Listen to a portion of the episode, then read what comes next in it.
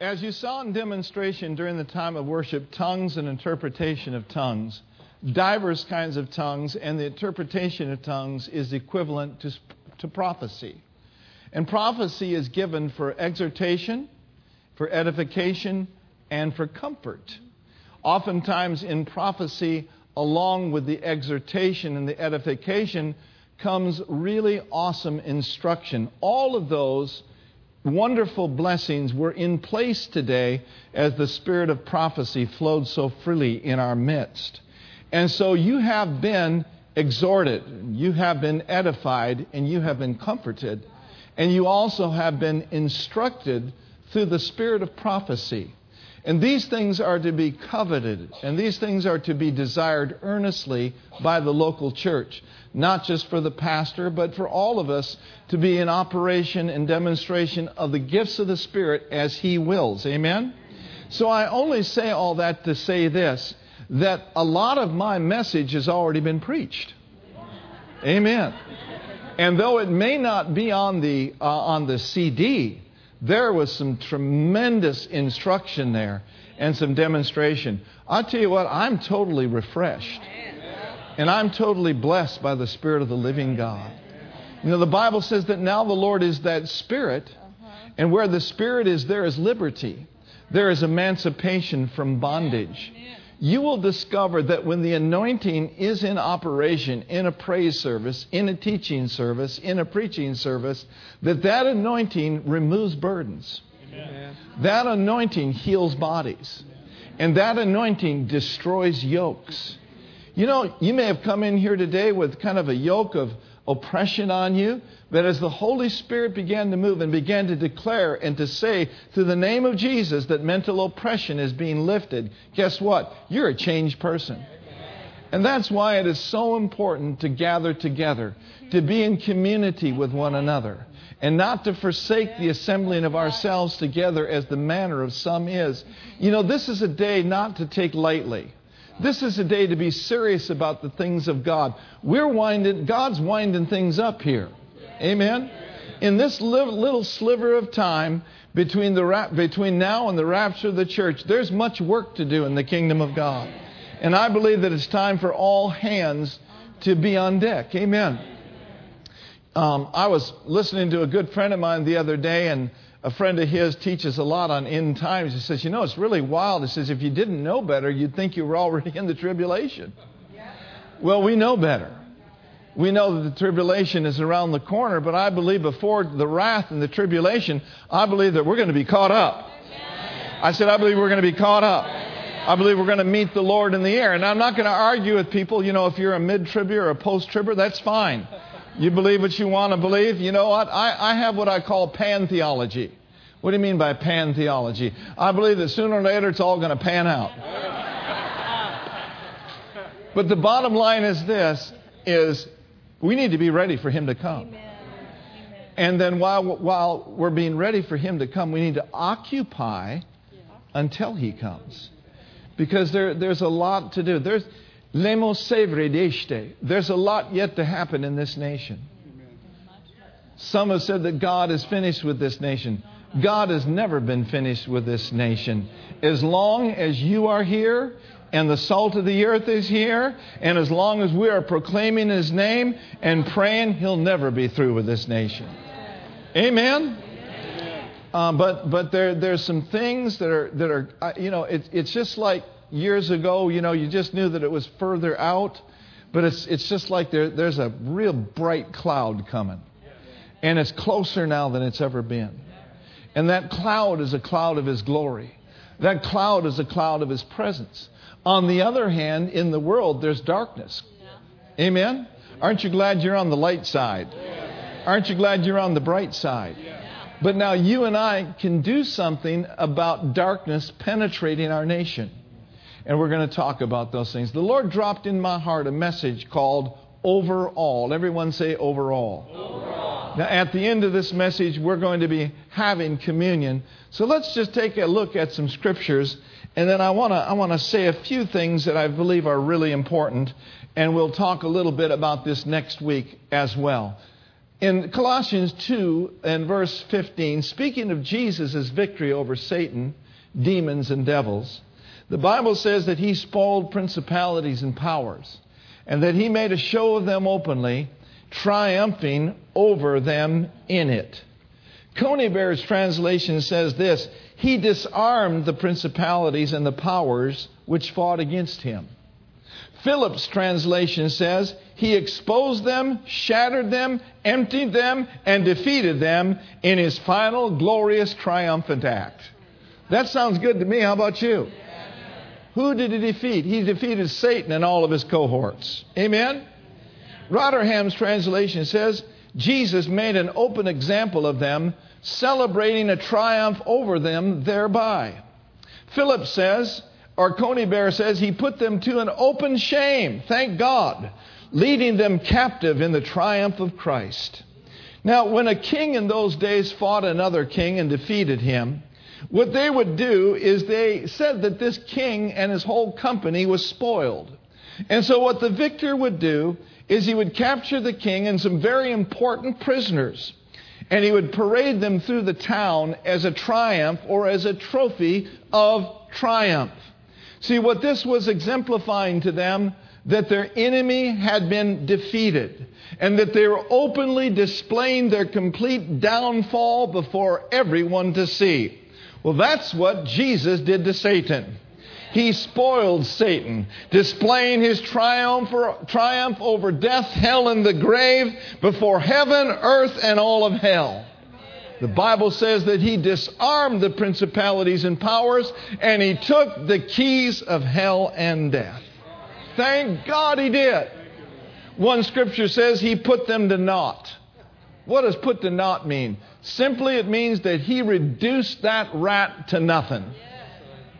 He reduced those enemies that have been arrayed against you to nothing. Hallelujah. I can hear 1 John 3 8, for this purpose was the Son of God manifested, that he might destroy, that he might put to naught, to reduce to nothing the works of the devil. I am not looking at a congregation today that have been redeemed just for today. I'm looking at a congregation that has experienced an eternal release, an eternal redemption, an eternal freedom from all that hell would have to offer. Hebrews says it like this Neither by the blood of goats and calves, but by his own blood, he entered in once into the holy place. Shout it with me. He obtained eternal redemption. Woo, glory to God. You have been eternally redeemed. Hallelujah. Beck's translation says, He paid a price that frees us forever. Now we can rejoice what Christ did on the cross. But the work wasn't finished just on the cross. The complete work of redemption was not only in his death, not only in his burial, but also in his resurrection from the dead and his seating at the right hand of the throne of God. That's the full plan of redemption.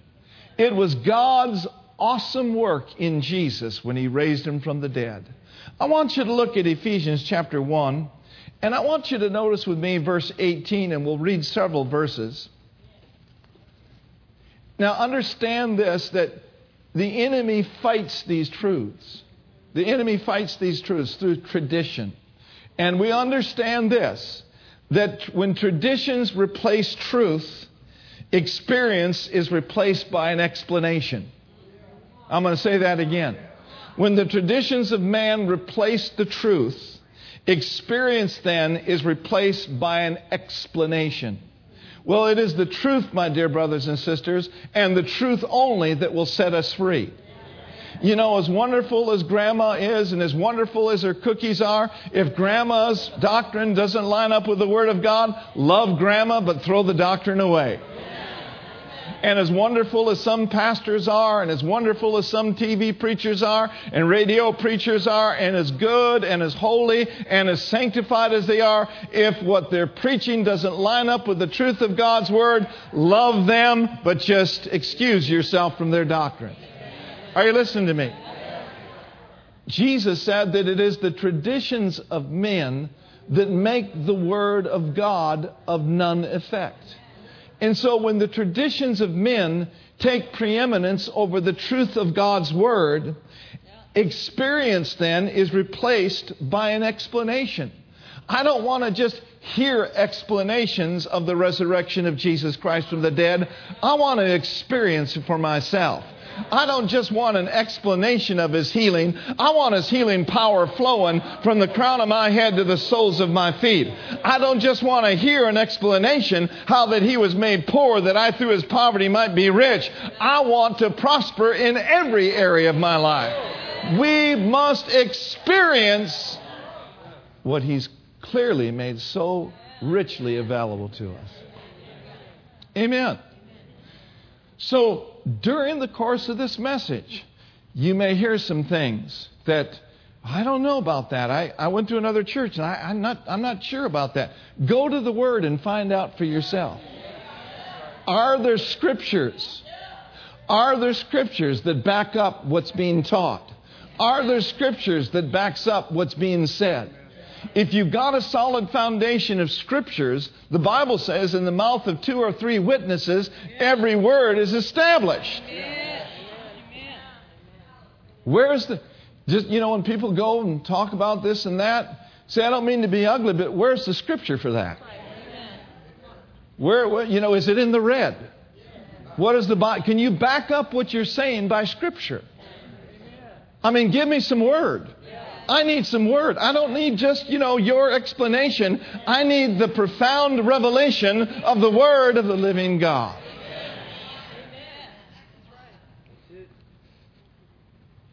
So, that being said, let's look at Ephesians chapter 1. The eyes of your understanding being enlightened, that we may know three things the hope of his calling. Secondly, what are the riches of the glory of his inheritance in the saints? Did you know that you have an inheritance, not just in heaven, but you have an inheritance here on earth? Your in Christ package includes blood bought benefits. Who forgiveth all thine iniquities, who healeth all thy diseases, who redeems thy life from destruction, who crowns thee with loving kindness. Glory to God! He satisfies our mouth with good things so that our youth is renewed just like the eagles. So Paul is praying, Lord, help him see it. And I pray this all the time for myself. And I pray this all the time for you. Lord, help me to see what I see not. Help me to know what I know not. Help me to see it clearer. Help me to explain it under a spirit of wisdom and revelation. And then he says, also, I want them to see what is the exceeding greatness of his power, which is toward believers. So this doesn't exclude believers, this includes believers. And he says, This exceeding great power is according to the working of his mighty power, mighty God, mighty power. Well, when? Which he worked in Christ when he raised him from the dead and what did he do when he raised him from the dead? He set him at his own right hand where? So, would you set yourself in agreement with me today that Jesus is seated at the right hand of God in heavenly places? Now, notice the next verse. Where is that? Far above. Far above all. Amen. All means there ain't no more. There's nothing higher than Him. He's far above all principality and power and might and dominion and every name, come on, that is named not only in this world, but also in that which is to come. And he's put all things under his what? And gave him to be the head over all things to who? The title of this morning's message is Over All. Over all. Over all. He, the head, put all things under his feet, which we are his body, and the feet are in the body, and gave him to be the head. He's the head over all. Well, if he's the head over all and I'm part of his body, that means that I've been seated together with him in heavenly places over all. He that is joined unto the Lord has become one spirit. We need to get that revelation. We are not weak, barely getting along beggars, looking for a place of victory. We are seated with Him in heavenly places, far above all. Everyone say overall. overall. Now, notice chapter 2, verse 1.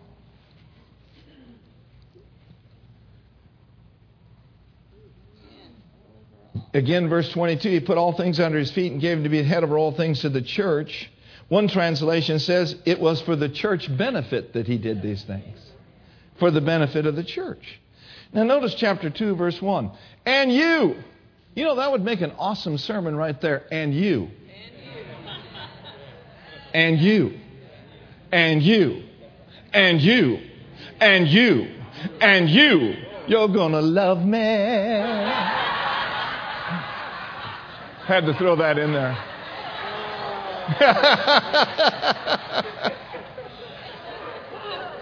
Excuse me. I went and saw Motown last week in San Francisco. I got sunshine. We had a good time. And you, and you hath he quickened that word quickened is the same word as raised. When he raised him from the dead, he quickened you from the dead. In the mind and in the sight of God, when he died, you died. When he was buried, you were buried. When he was raised, you were raised. When, whoo, when he was seated, you were seated. Mm. That's identification.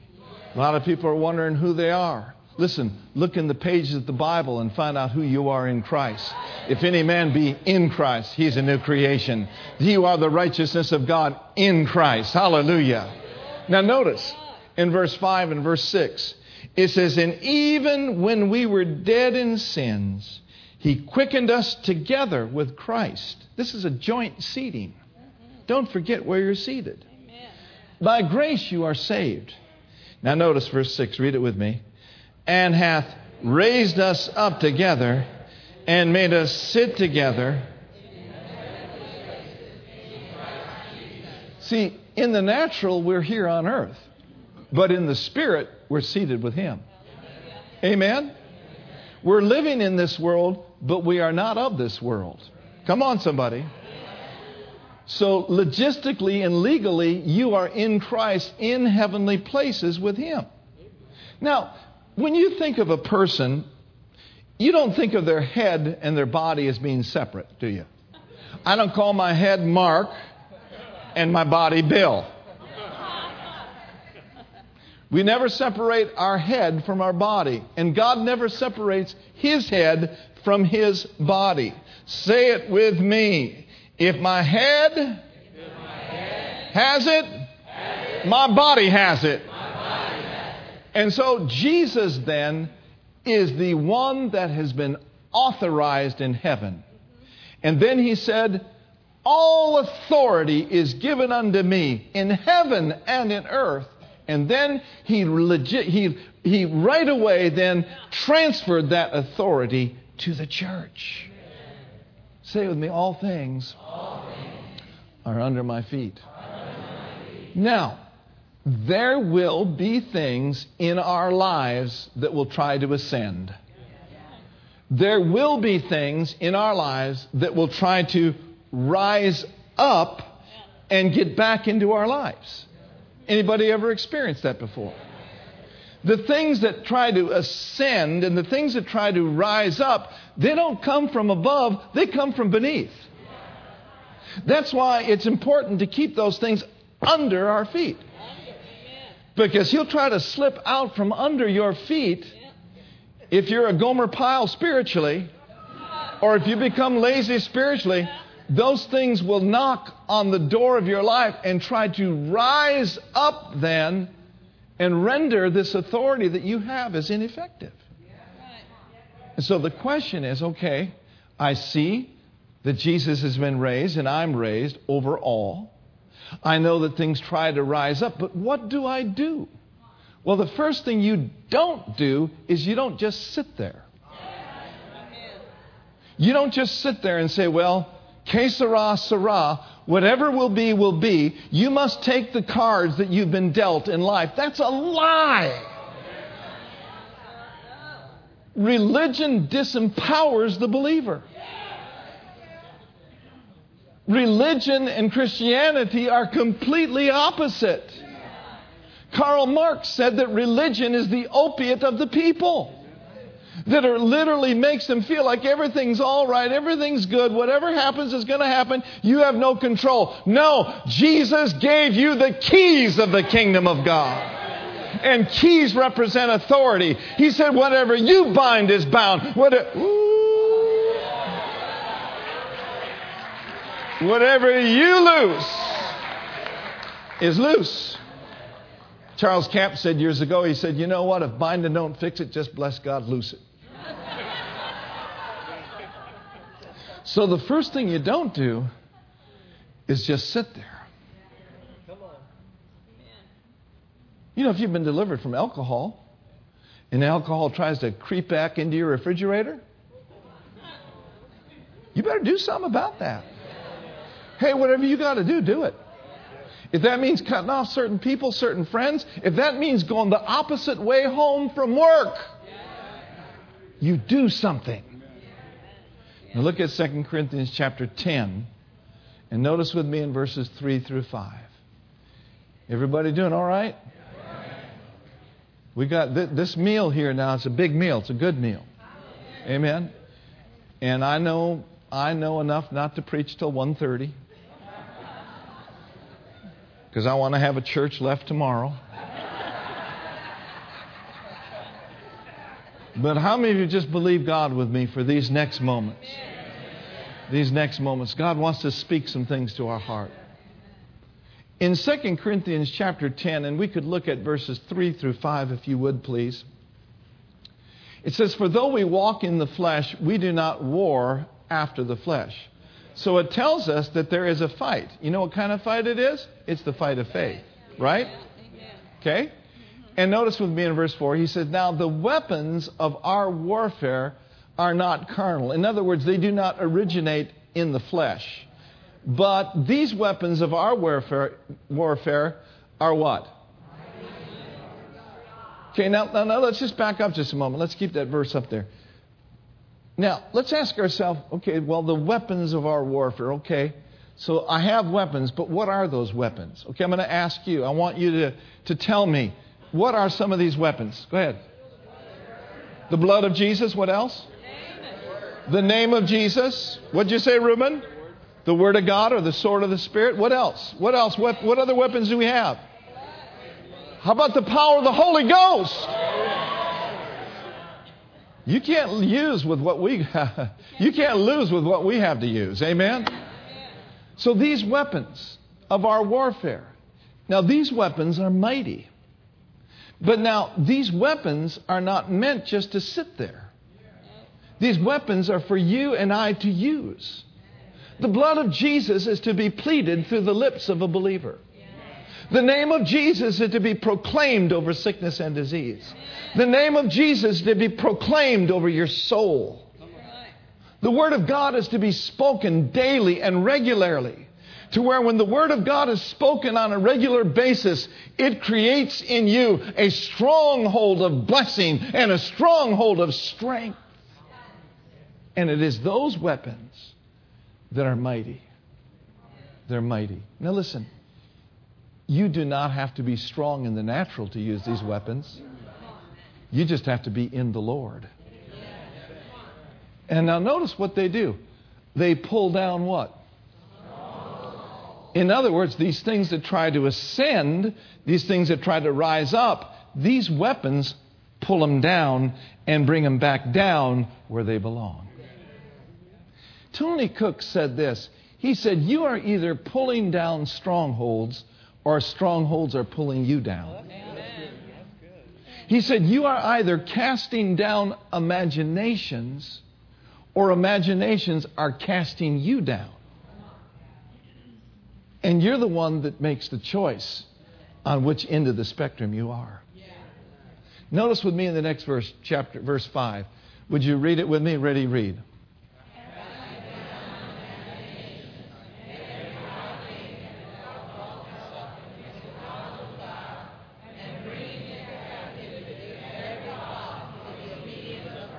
So let's break this down. Casting down imaginations or reasonings or things that are trying to come back up, every high thing that would exalt itself against the knowledge of God's word.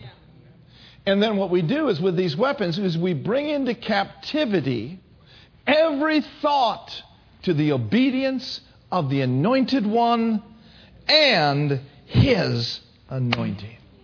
Now, here's what I had in my spirit the other day as I was considering what to preach on. I've been wanting to preach on there's a flood coming for weeks. I've also been wanting to preach on Abraham, greater faith. But the other day, I, I, just, I just couldn't get beyond it. I knew that I knew that I knew that I needed to preach on the authority of the believer. The authority of the believer. And, and, and the, the words that came to me was over all. Authority over what? All. Over all. Now, let me read something to you. The value of our authority rests upon on the power behind that authority. Authority is delegated power, that which belonged to someone else, but now is given to you. Here's an example a police officer cannot stop a car in his own strength. When in uniform, he is backed by the city or the state government. It is then that he has the power or authority to stop a car with one gesture. Stop. Amen? Now, this authority that's been delegated to you doesn't come from anyone other than God. And all heaven stands at attention when we put our hand out in the realm of the Spirit and demand Satan to stop, he must desist in his maneuvers. Amen? Say it with me I'm strong in the Lord and in the power of his might. Lord, help me in these next few moments, I pray. Overall, overall, overall. For sin shall not have dominion over you. For you are not under the law, but you are under grace. Jesus has annihilated sin for you. Therefore, we do not need to yield to sin any longer. Oh, now, Pastor Mark, you're just off. Well, you're way off now. After all, everyone needs to sin. You're wrong. Everyone does not need to sin. People do sin, but they don't need to sin. Come on now. Sin has no more authority over you any more than sickness and disease does. Amen? One thing that's really helped me in my life has been faith's confession. The privilege of speaking words. And one, week, one scripture that I speak continuously about sin in my life is this I always do those things that are pleasing in my Father's sight. I always do those things that are pleasing in His sight.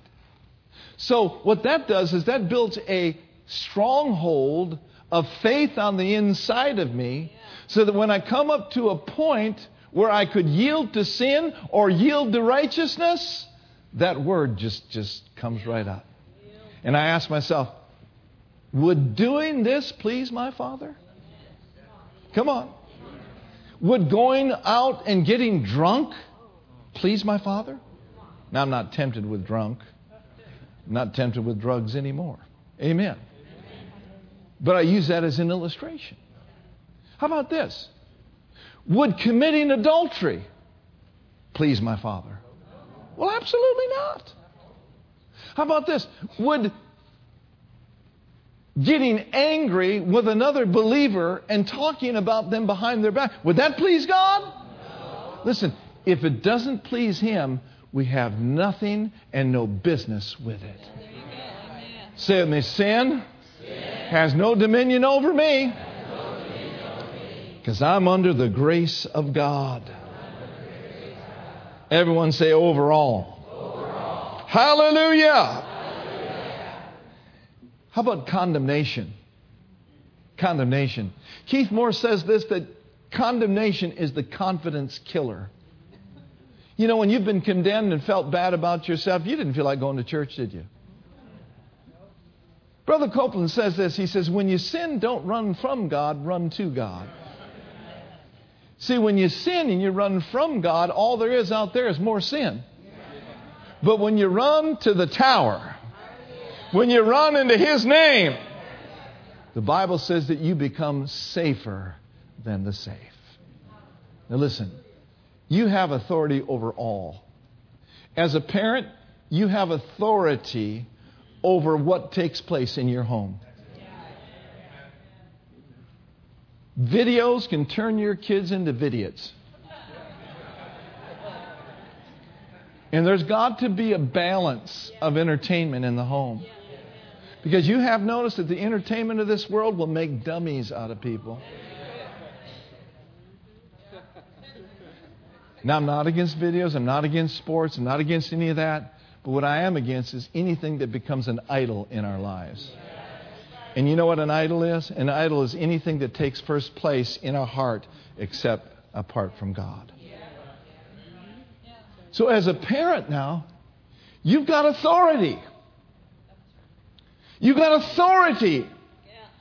If you're a single parent, you've got authority. You have dominion. That's your domain. As a dad, you've got authority.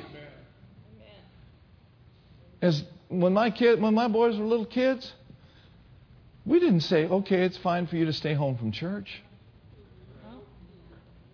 You know, there's TV dinners in the fridge, and you know, enjoy all the videos, and we'll be home in a few hours. That's given place to the devil. You have authority. Yeah, but my kids are unruly and my kids are beyond control. You're wrong. You've been given a name above every name. You've been given the mighty name of Jesus. Now, in these next few moments, we got to get to it, and we're, we're just going over a lot of truth, but I've got to get to it. And say it with me head over all things, over all things. To, the to the church. Now, we live in the United States of America. We live in this nation. Therefore, we have authority in this nation. Because you and I live in this nation, we can prevent jets from coming into Twin Towers. Because we're the salt, because we're the light. We have a right to stand up and say, all right, devil, you did this and you did that. But now you got to stop.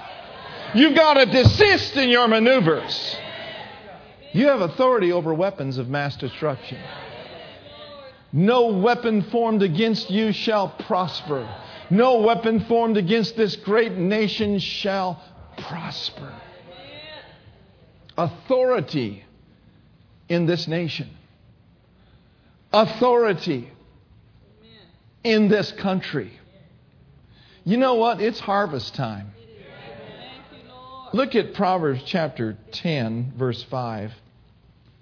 And I want you to notice that uh, in the King James or New King James. Proverbs 10, verse 5.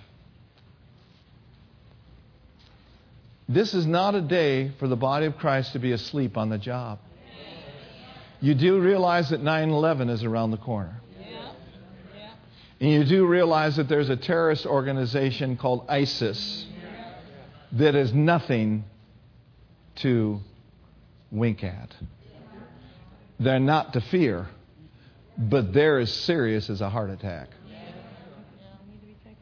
They are as serious about terrorist attacks in this nation as you are going to eating in about 10, 20 minutes.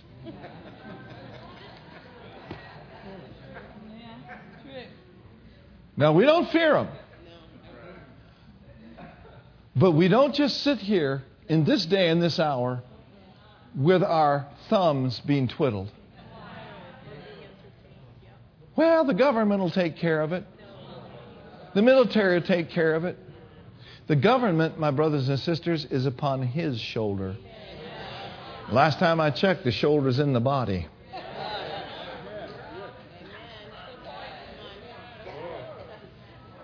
Mm-mm-mm that gathereth in summer is a wise son, but he that sleepeth in harvest is a son that causes shame. See, I believe for the body of Christ that it's high time for all of us to wake up out of sleep. I personally believe that Watergate never would have happened. I believe that Reagan would have never been shot. I believe that Kennedy's would have never been assassinated. I believe this that 9 11 would have never happened if the body of Christ would have been on its post praying instead of playing.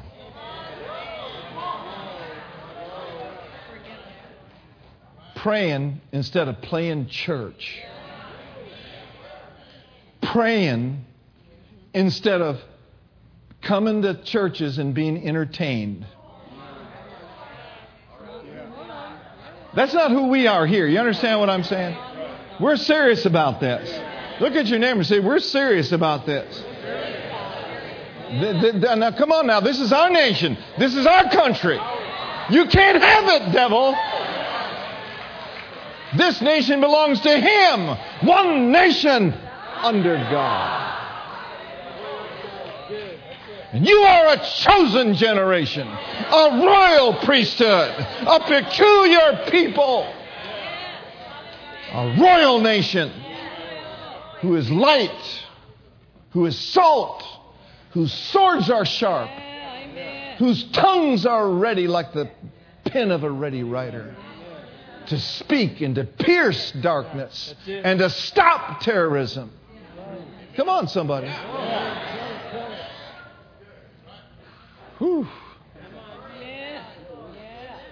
So, as far as us as pastors that have the eldership over this church, we are not going to sleep. And as a church, we're not going to sleep at the wheel. We are getting caught up in prayer in this church. And in the very near future, we're to get ahead of ourselves in prayer. See, when the activity of a church exceeds the prayer of the church, you've just got a religious organization. But when the spirit of prayer prevails and he's sought first, then things begin to work dynamically. The effectual, fervent prayer of a righteous man availeth much, makes tremendous power available, not just in our services so we can have a goosebump and feel God. I like today. I felt His presence. I'm all for it. But it's not just for that. The tremendous power that we can make available can absolutely influence the entire Bay Area. The power that you can make available by effectual praying can absolutely influence this whole state, this whole nation, and this whole world. So we're not going to sleep in harvest. Look at your neighbor and say, We're not sleeping in harvest. Let, let, let, me just, let me just read to you a couple things, and then we're going we're to have communion and, and we're going to pray and we're going to believe God. And on Wednesday night, everyone say Wednesday night. On this coming Wednesday night, we are going to have a prayer service before 9 11. And it's going to be a prayer by precept, that means teaching, and it's going to be a a prayer meeting by example, by prayer. So on PT and all of you to be ready. We may have different segments of praying. I want everybody that can possibly be here to be here. Now, I'm not ignorant. I know that some people work a lot of times till 7 or 8 o'clock, and I understand you can't be here, some of you, but at least pray and be applying the blood of Jesus over 9 11. Amen? Will you do it? Now, just some quick scriptures. Psalm says, Pull us out of the net which they have secretly laid for us, for he is our strength. Psalm 57 says, They have prepared a net for our steps. My soul is bowed down. They have dug a pit before me into the midst of it. They themselves will fall. You know, the underwear bomber just about blew himself up. You heard about the underwear bomber? How stupid can you get?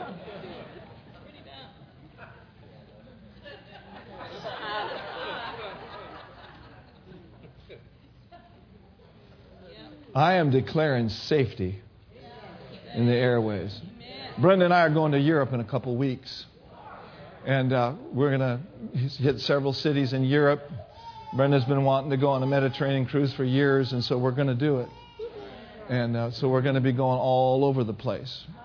We're going to be hitting Venice, Rome, Croatia, Montenegro, you know, just Barcelona. We're going to actually preach in Barcelona.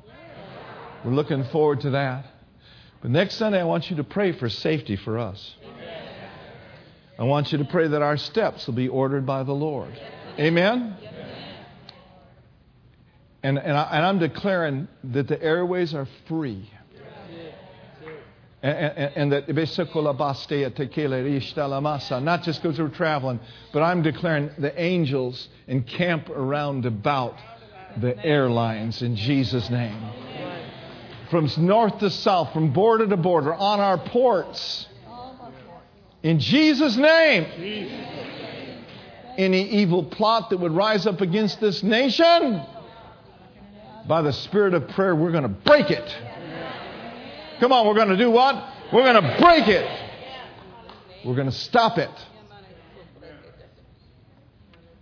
Psalm 141, verse 9 and 10 says, Keep me from the snares they have laid for me, and from the traps of the workers of iniquity. Verse 10 Let the wicked fall into their own nets, while we escape safely. Ladies and gentlemen, I want to tell you there's a lot at stake in this hour in which we live. A lot at stake. Most of the money that goes into the missions around the world comes from the United States of America. Some of the wealthiest, wealthiest people in the world live in USA, and they're Christians. And they know how to sow. And therefore, the Bible says, I exhort that first of all, prayers, intercessions, and giving of thanks be made for all men, for kings, and for all that are in authority, that we may lead a quiet and peaceable life in all godliness and honesty. He said, For this is good and acceptable in God our Savior, who would have every, it with me, it's His will, for every man to be saved, and to come to the knowledge of the truth.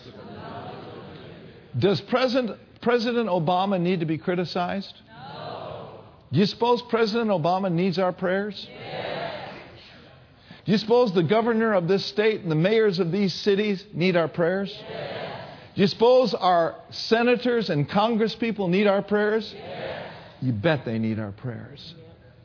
And just as evil spirits can influence mankind, God, through his angels, can influence governors, cities, nations, and presidents.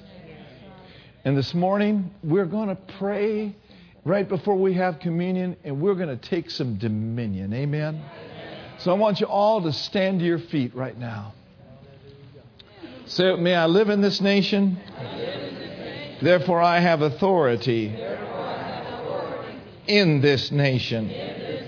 Jesus has been raised as head over all for the benefit of the church.